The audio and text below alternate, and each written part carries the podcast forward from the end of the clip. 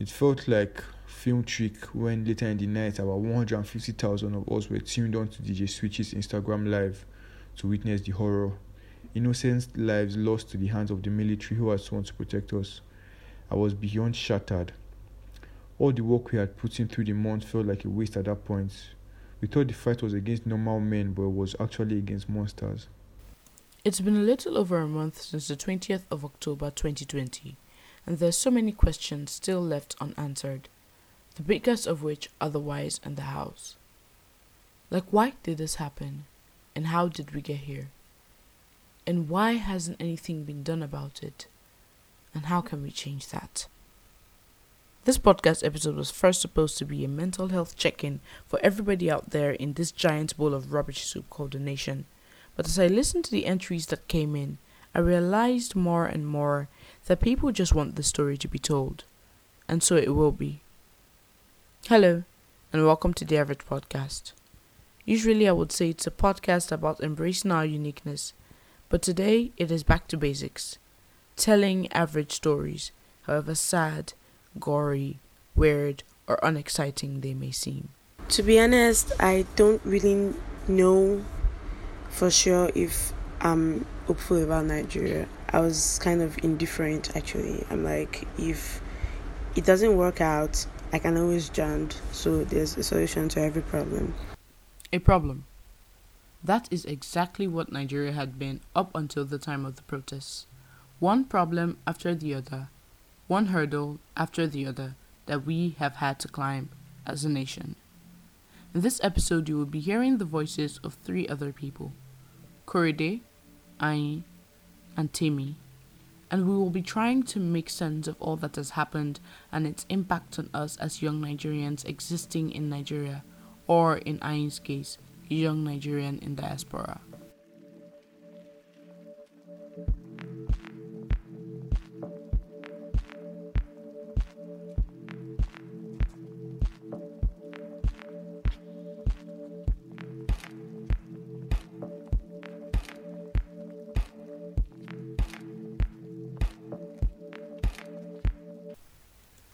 SARS, the Special Anti-Robbery Squad, was a unit set up in 1992 to deal with crimes associated with robbery, motor vehicle theft, kidnapping, cattle rustling, and firearms.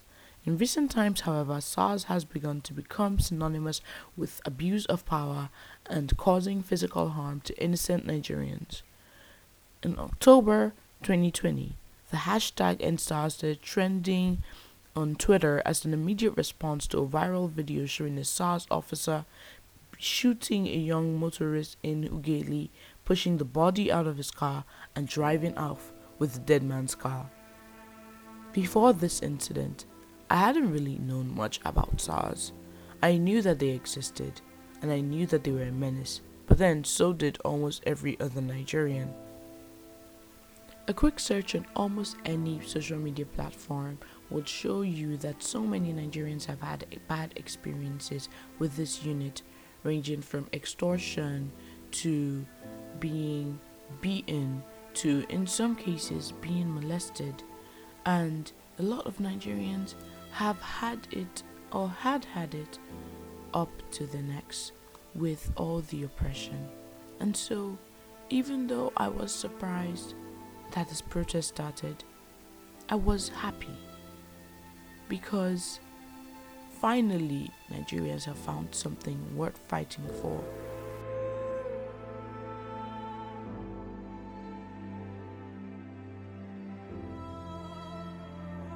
The first protest started on the 7th of October 2020. It was a Wednesday, but it was not a Wednesday like every other Wednesday. It was a day where the youth of Nigeria decided that they had had enough and they took to the streets to protest. It was very largely attended or hugely attended. In fact, it was better attended than most people thought it would be. And in addition to the Twitter protests uh, and the protesters on various social media, these protests began to gain attention both in Nigeria and outside of Nigeria. When I first heard about the EndSARS protest, I was in the US. Did I attend any protests? No, there was there was one part there were two. One I wasn't aware. The second I was, but I didn't have anyone to go with me. Um, because my friend is like scared, has anxiety around crowds, and it's not something I want to go alone on. The train is very dangerous, and like it was in the evening when and it gets dark very quickly, so I didn't have anyone to go with. Although Ayin was unable to attend any protests physically, she did spend a lot of time campaigning online and telling people about what was going on from her particular sphere of influence. And that was what a lot of young Nigerians who were unable to attend protests did. Even though she was not in the country, she did do her best to raise awareness around surrounding the issue and let other people know what was going on. And the same thing was what Temi did as well. When the protest started, I was at home because school hadn't opened yet and there was lockdown. Yeah, I didn't attend any physical protest, but I was a very aggressive online protester. I spent time, a lot of time. I was most of the time of the day I was always on Twitter retweeting, retweeting, and tweeting. I was a very aggressive protester. I didn't go for any physical one but I did online a lot of online protests. However, in the contrast to these first two experiences that have been shared, Korede was able to attend physical protests. He did not start attending these protests at the beginning of the protesting, but he did join in as the protests progressed. Um, I first heard about the protest on Twitter and later realized that they attempted to stage one in Abuja on Friday, the 9th of October. My brother, who was one of the early protesters, came home to, you know, tell us how the police dispersed them in less than five minutes, charging at them with tear gas and the now famous water tanks. So I went off for my first protest on Sunday, the day that they allegedly ended SARS. I decided to join forces with people on the streets to celebrate our said victory and you know probably hear a live broadcast from the IG of police. Everything went south though, because we still made the police barricade and they didn't even allow us come close to the force headquarters before spraying us with their weary canisters and throwing tear gas at us again. They chased people more than three kilometers away from the HQ. As I was running for my life and subsequently jumped into a stranger's car, I knew for sure that I was going to go back and I wasn't going anywhere. I think the most puzzling thing for the Nigerian government during this time was the resilience of their people. They had not experienced this kind of resilience in a while, especially from a demographic of people that have been so put down by the government and by society at large. People were standing up to say enough is enough, and people were willing to put their money where their mouth was. People sent in money, people protested online, people protested physically, people showed up. Every single day, people showed up. Every single time people got tired, there was a fresh batch of people to take over. And this was so puzzling to the Nigerian government. You know, for me, this was the most hopeful I have ever felt about Nigeria. Especially during the early times of the protests, I felt like actually something great could come out of our nation it got to a point I started boasting to everybody around me, like, yes, they are listening to us. It's gonna work out in the end, you know. For the fact that the whole world was seeing us, they were hearing us. The fact that my favorite musicians were posting on their Instagram page EndSARS, stand with Nigeria, pray for Nigeria. I was so excited, I was full of hope, like, yes, this is actually gonna work out. At least the youth are doing something and it's gonna turn out well for us at the end of the day.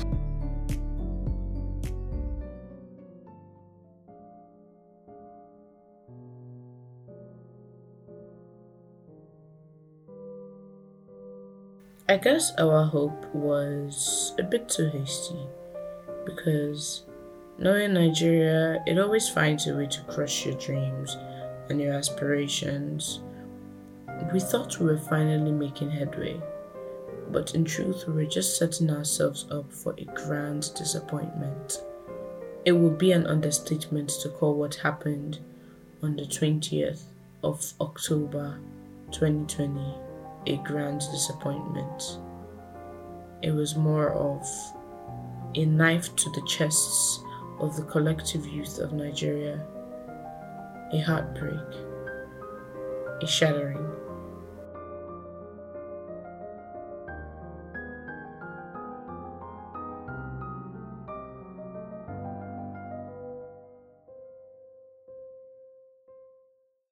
When I first started recording this episode, it was a month after the end of the protests, as can be heard in the intro, and this was supposed to be the point where I told the story of the 20th of October 2020.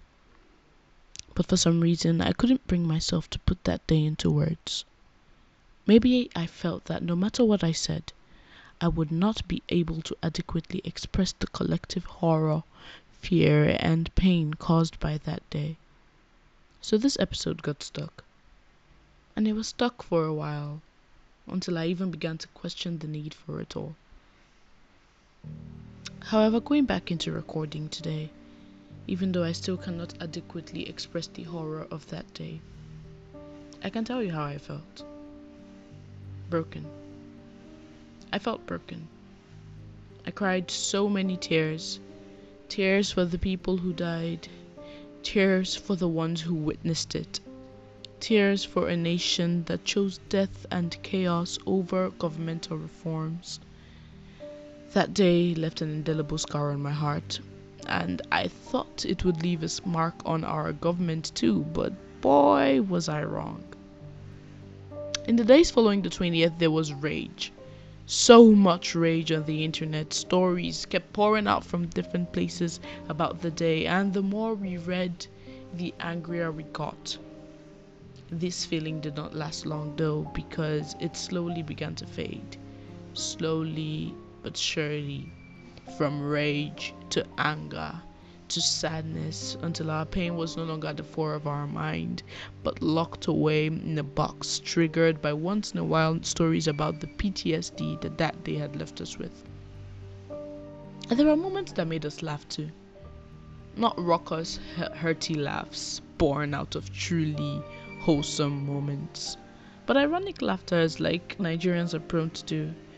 You see, our country has built a people that laugh at their pain, because what else is there to do?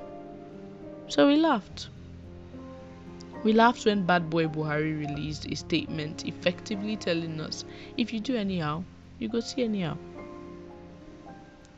We laughed when Detective Fashola did some Sherlock Holmes like sleuthing and found a quote unquote hidden camera at the toll gate. We laughed because we are Nigerians. And if we don't laugh, then we are forced to deal with the reality of the situation and face our pain head on.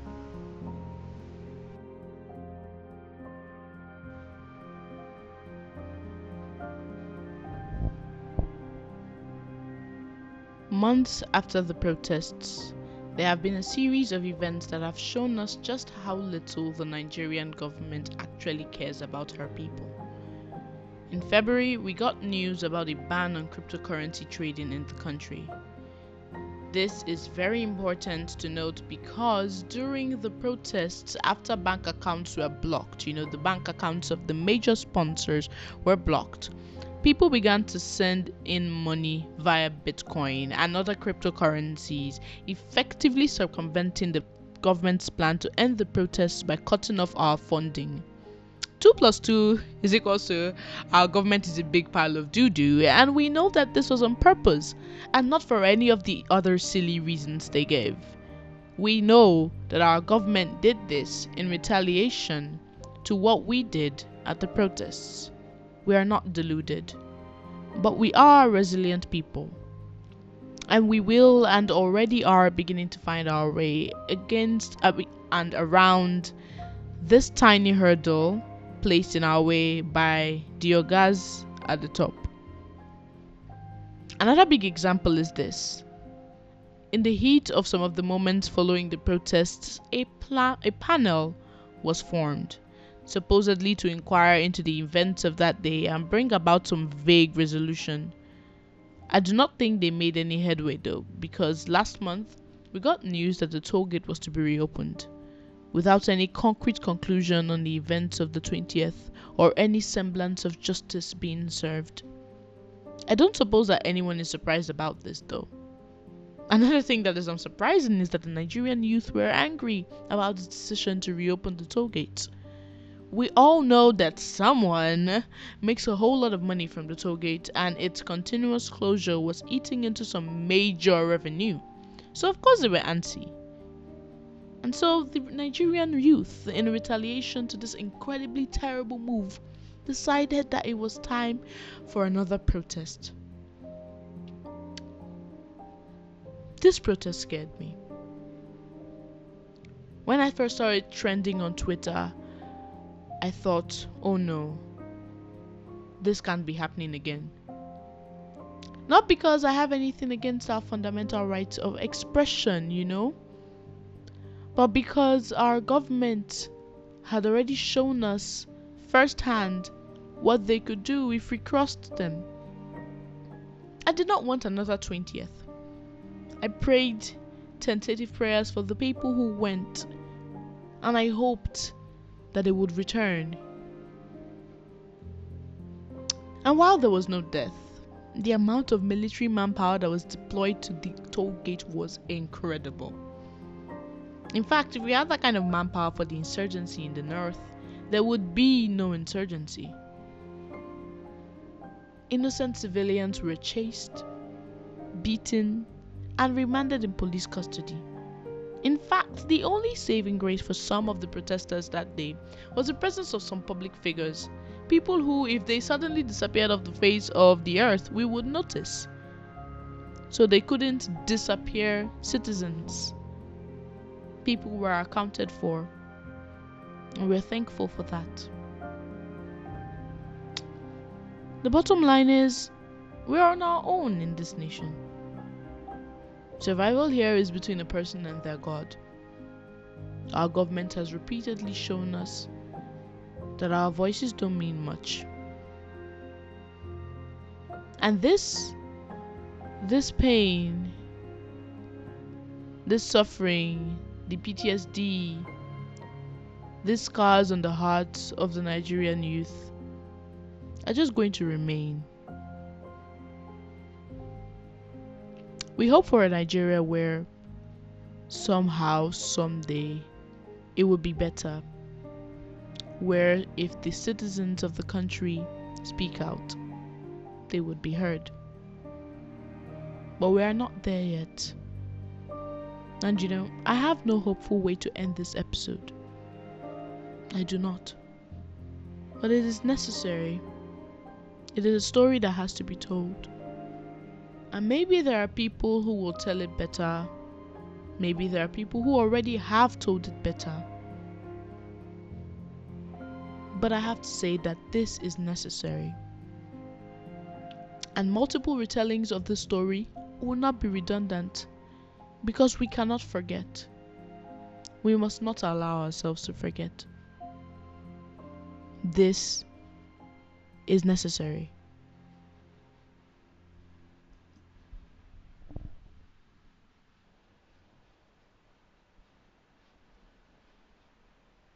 I have less serious and less intense podcast episodes.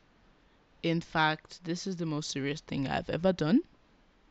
So if you want, you can check them out or if you just want to sit with your emotions after this, that's okay too. Thank you for listening.